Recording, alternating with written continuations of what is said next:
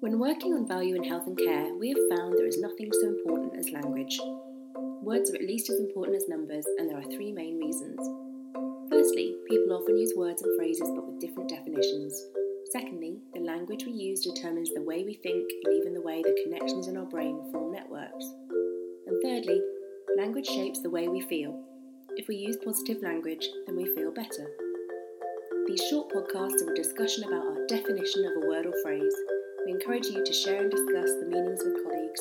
That way, you are developing a common language together.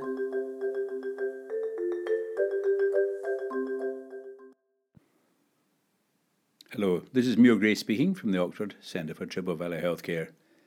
And I'm going through our glossary of essential terms. The terms that everybody needs to know and everybody needs to use with the same meaning. So, language is very, very important because it's often highly subjective. Now, today's terms are overuse and underuse. You'll remember that when we looked at variation, we saw there were two types of variation. Warranted variation, that's variation that it's defined by need, and unwarranted variation, where there's no explanation in terms of the preferences of patients or the population, and there's no difference in need that can be used to explain the variation.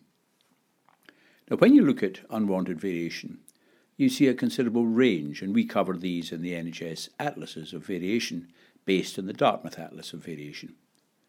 And when you look at this type of variation, you see a range, say, from 500 interventions per million population to 100 interventions per million population. Now, the question is is the population getting 500 interventions?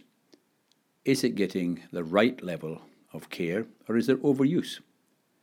and the population getting 100, is it getting the right level of care? Or is this evidence of underuse?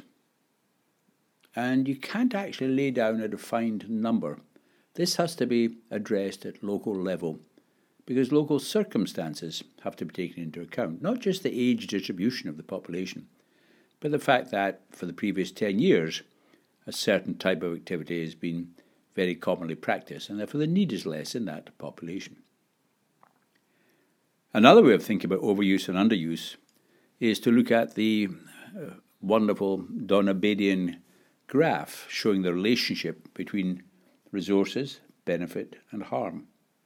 Donabedian showed, and I want you to try to imagine this now, that as you put resources in, for example, a number of hip replacements that can be done, or number of of drugs that can be given for a certain condition, as you put resources in, then the benefit increases quickly to start off with. And there's acceptable small level of harm. So benefit is much greater than harm. But as you keep putting more resources in, the benefits flatten off. It's called the law of diminishing returns. The problem is that the harm goes up in direct proportion to the benefit, to the investment. The more healthcare you do, the more harm you'll do. High quality healthcare is a bit less harm, but in general, the more healthcare you do, the more harm you do. So there you've got these two curves. There's one for benefit that flattens off, and the other for harm that just keeps going up. So subtract one from the other, and you get um, a, a J shaped curve. And the top of the curve is the point of optimality. Below that point, there's underuse, and beyond that point, there's overuse. So, overuse is the provision of medical services which either provide no benefit or where, for the population, the harms and the benefits have gone past the point of optimality. Underuse is the lack or provision of care, where more investment would give you more benefit, where the balance between benefits and harms would still be favourable even with more investment. So, overuse and underuse. When you see unwanted variation, you've got to ask is this evidence of overuse or underuse, or is this right for this particular population?